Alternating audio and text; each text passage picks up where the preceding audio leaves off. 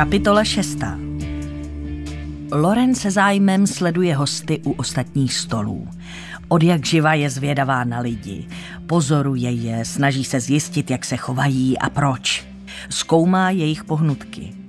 Proč například vypadá ta Riley, co sedí s Gwen a Davidem, tak vycukaně? Pořád se rozhlíží po jídelně, jako by čekala, že jí někdo ukradne večeři. A jen si zul botu a teď ji pod stolem přejíždí po noze palcem jen v ponožce. Flirtuješ se mnou? Zeptá se ho laškovně, když takto opět upoutal její pozornost. Je ohromně přitažlivý, ale ona se nedokázala nikdy dlouho soustředit jen na jednu věc. Její neposedná mysl těká sem a tam. Jemu to naštěstí zřejmě nevadí. Ostatní hosté ho zajímají téměř tolik jako ji. Co je s tou Riley? Nadhodí Loren tiše. Nevím, vypadá, jako by zdrhla z odvykačky nebo tak něco. Odvětí a jen šeptem. Loren začne pro změnu zase pozorovat toho advokáta, který mluví s Gwen. Během večeře sledovala řeči jeho těla. Něco se změnilo. Teď sedí stuhle, Odtáhl se, jako by mu někdo pověděl něco nepříjemného. Ještě před chvilkou se nakláněl k hezké Gwen, usmíval se na ní, klopil hlavu ke straně jako ptačí sameček, který si hledá družku. Možná mu Riley řekla, ať si dá zpátečku. Zabloudí pohledem do rohu, kde večeří snoubenci. Přimhouří oči. Když předtím popíjeli v hale koktejly, pojala vůči Dejně bezprostřední nechuť.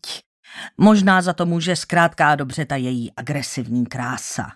Možná to, jak ostentativně předváděla svůj diamantový prsten.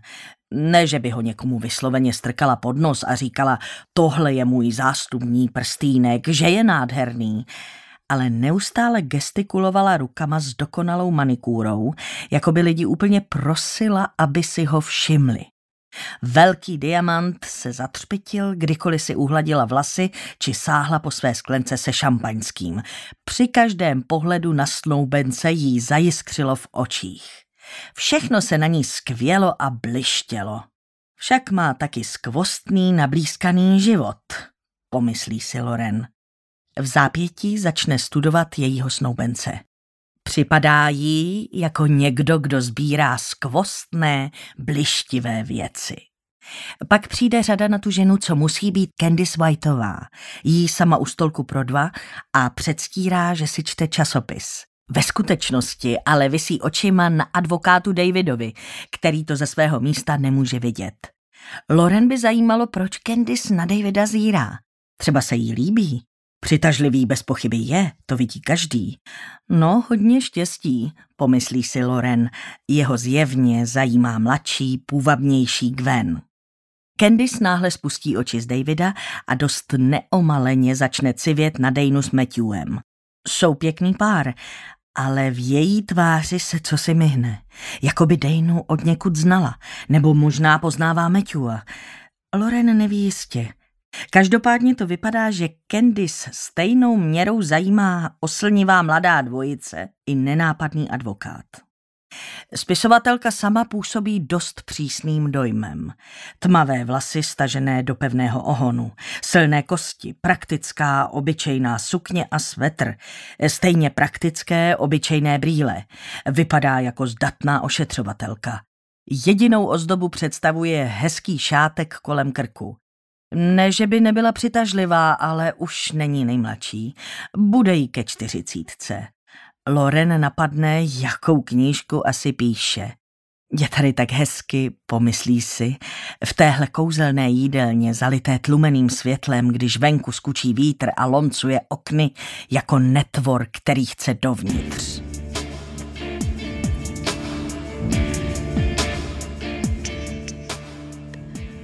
Dejna si dopřeje další doušek výtečného vína. Na okamžik odtrhne pohled od Matthewa a rozhlédne se po jídelně. Život je plný překvapení. Zrovna si říká, jak je svět malý, když v tom se ozve hlasitá zlověstná rána. Dejna trochu nadskočí. Vidí, že všichni ostatní také polekaně vzhlédli od jídla. Bradley, který právě u servírovacího stolu vyměňuje prázdné nádoby za plné, s úsměvem zavolá Nebojte se, to byl jen sníh, co sklouzl ze střechy. Pro pána, řekne Dejna a trochu se tomu zasměje zbytečně moc náhlas. To znělo, jako by z té střechy někdo spadl. Vidíte, přisvědčí Bradley.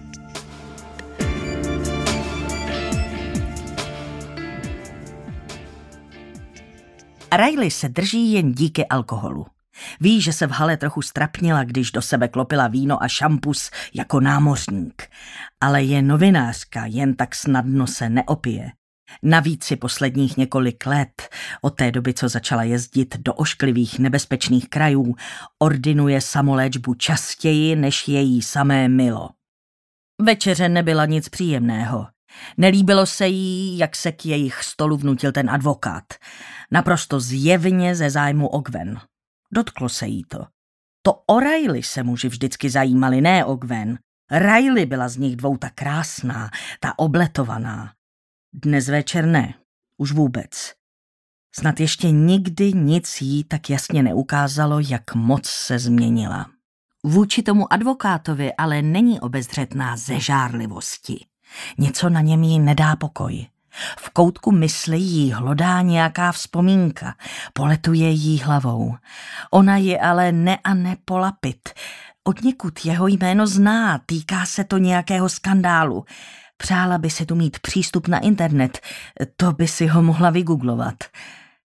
Gwen jeho zájem sice očividně zalichotil, ale Riley jim ty malé námluvy hezky utnula, když se ho na rovinu zeptala, kdo je. Z toho, jak mu okamžitě sklaplo, jakmile zjistil, že je novinářka, celkem s jistotou pochopila, že na něco kápla. Desert už si nedal a rychle se s nimi rozloučil s tím, že se zajde podívat do knihovny. Gwen od té chvíle mlčí. Riley mrzí, že musela Gwen takhle zkazit radost, ale už když spolu bydleli na Vysoké, vždycky ji chránila. Tenhle víkend měla sice Gwen pomáhat jí, ale Riley se rychle zas vžila do své někdejší role. Je to dobrý pocit, zvlášť pro někoho, kdo sotva zvládá běžné každodenní úkony. Půjdeme nahoru, jsem unavená, řekne Riley. Gwen zaváhá. Když já nějak zvlášť unavená nejsem, odvětí. Asi si ještě zajdu do knihovny pro nějakou knížku, dodá a uhne pohledem. Riley se naštve. Nepřivezla si s náhodou jednu, opáčí chladně. Obě vědí, že ano.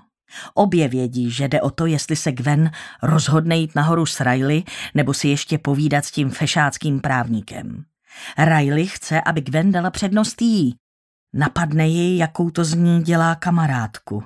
Ochranitelskou nebo parazitku. Nevadí ti, když půjdeš nahoru sama? Zeptá se Gwen. Já přijdu za chvilku. Na mě se neohlížej, odsekne Riley. Já se zabavím. Pátek 2025 David najde knihovnu prázdnou. Je to velká místnost v nejzaším cípu hotelu, vlevo od hlavního schodiště za salonkem. Vypadá jako vystřižená z viktoriánského románu, mísí se v ní prvky knihovny a pánské kuřárny. Stejně jako bar v přední části hotelu je pěkně zařízená. V západní stěně je veliký krb. Nad ním visí stará lovecká puška a ještě nad ní hlava jelena s úctyhodným parožím. Shlíží na něj skelnýma očima. Dřevěnou podlahu zakrývá ošlapaný peršan. V pravém úhlu ke krbu stojí letitá pohovka a čelem k ní dvě křesla. Francouzské dveře zřejmě vedou na terasu, ale přitom, jaká je venku tma, se to nedá říct s jistotou. V rohu u dveří je velký psací stůl, který David chvilku obdivuje. Nejvíc ze všeho se mu ale líbí překrásné knihovny. David se jich dotýká a žasne nad řemeslnou zručností, jakou taková práce vyžadovala. Police jsou plné všemožných knih, od starých vázaných v kůži po současné knihy v pevné vazbě i potrhané paperbacky. Všechno je pečlivě seřazené, mosazné štítky hlásají beletrie, detektivky, naučné, historické, životopisné. Vzpomene si na Bradleyho. Patrně to je jeho práce. Zaujme ho kniha na jedné nižší polici a tak po ní sáhne. Je spíš na prohlížení, plná fotografií z neúspěšné Shackletonovy expedice. K této místnosti se jaksi zvláštně hodí. Lustr už nabízí tlumené osvětlení, ale David si rozsvítí ještě lampičku na odkládacím stolku a usadí se do hlubokého koženého křesla. Co může být hezčího, než sedět u krbu v takové krásné místnosti a číst si o útrapách těžce zkoušené posádky lodi Endurance na výpravě k jižnímu pólu. Až na to, že v krbu není zatopeno a je tu trochu chladno. S lítostí pomyslí na Gwen. Taková zatracená smůla, že její kamarádka musí být zrovna reportérka Timesů. Po zbytek víkendu se jim oběma bude vyhýbat. Nemá zapotřebí, aby někdo propíral jeho minulost. Postupně se zahloubá do knihy, když v tom ho vyruší ženský hlas. To jste vy, Davide? Je to Gwen. A jemu navzdory předchozímu rozhodnutí poskočí srdce. Ano. Otočí se a uvidí stát ve dveřích samotnou. Vzpomněla jsem si, že jste chtěli jít do knihovny. Vypadá tak kouzelně. Pomyslí si a vstane z křesla. To nemá chybu, řekne Gwen a rozhlíží se po místnosti. Vidíte, přisvědčí on. Nějak tušil, že se jí to tu taky bude zamlouvat. Zajímalo by mě, kde všichni jsou, nadhodí ještě.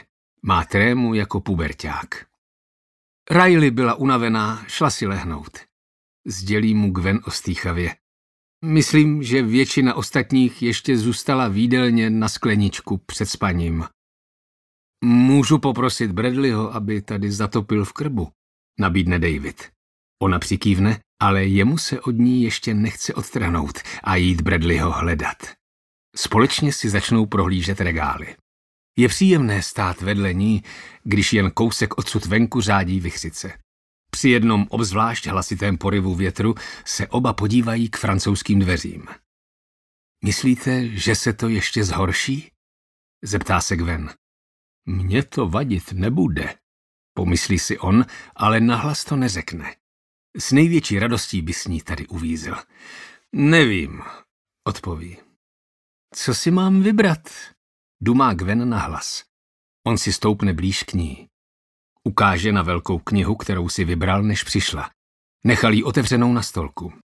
Já si čtu o tragické výpravě na Jižní pól. To je pro dnešek jak stvořené. Gwen zvolna kráčí podél regálu a přejíždí po něm ukazováčkem. Něco jí zaujme. Vytáhne z řady knihu. Je, o téhle jsem slyšela, zaraduje se. Chtěla jsem si ji přečíst.